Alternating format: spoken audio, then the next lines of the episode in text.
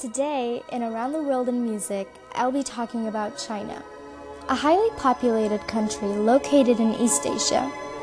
China has a lot of history, and an interesting part about it is the development of their music. Traditional Chinese music can be traced back 7,000 to 8,000 years ago based on the discovery of a bone flute that was made.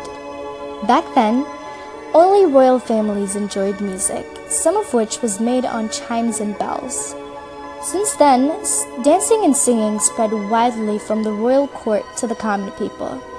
And with the introduction of foreign religions such as Buddhism and Islam, exotic and religious melodies were absorbed into Chinese music and were enjoyed by the Chinese people at fairs organized by religious temples. Afterwards, Chinese peasants were clever enough to compose folk songs, which also developed independently but with local flavor. Folk songs described working in daily life such as fishing, farming, and herding, and were very popular among the common people.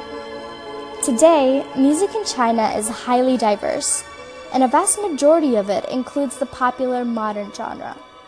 Listen up to the calming melody from the Chinese charts.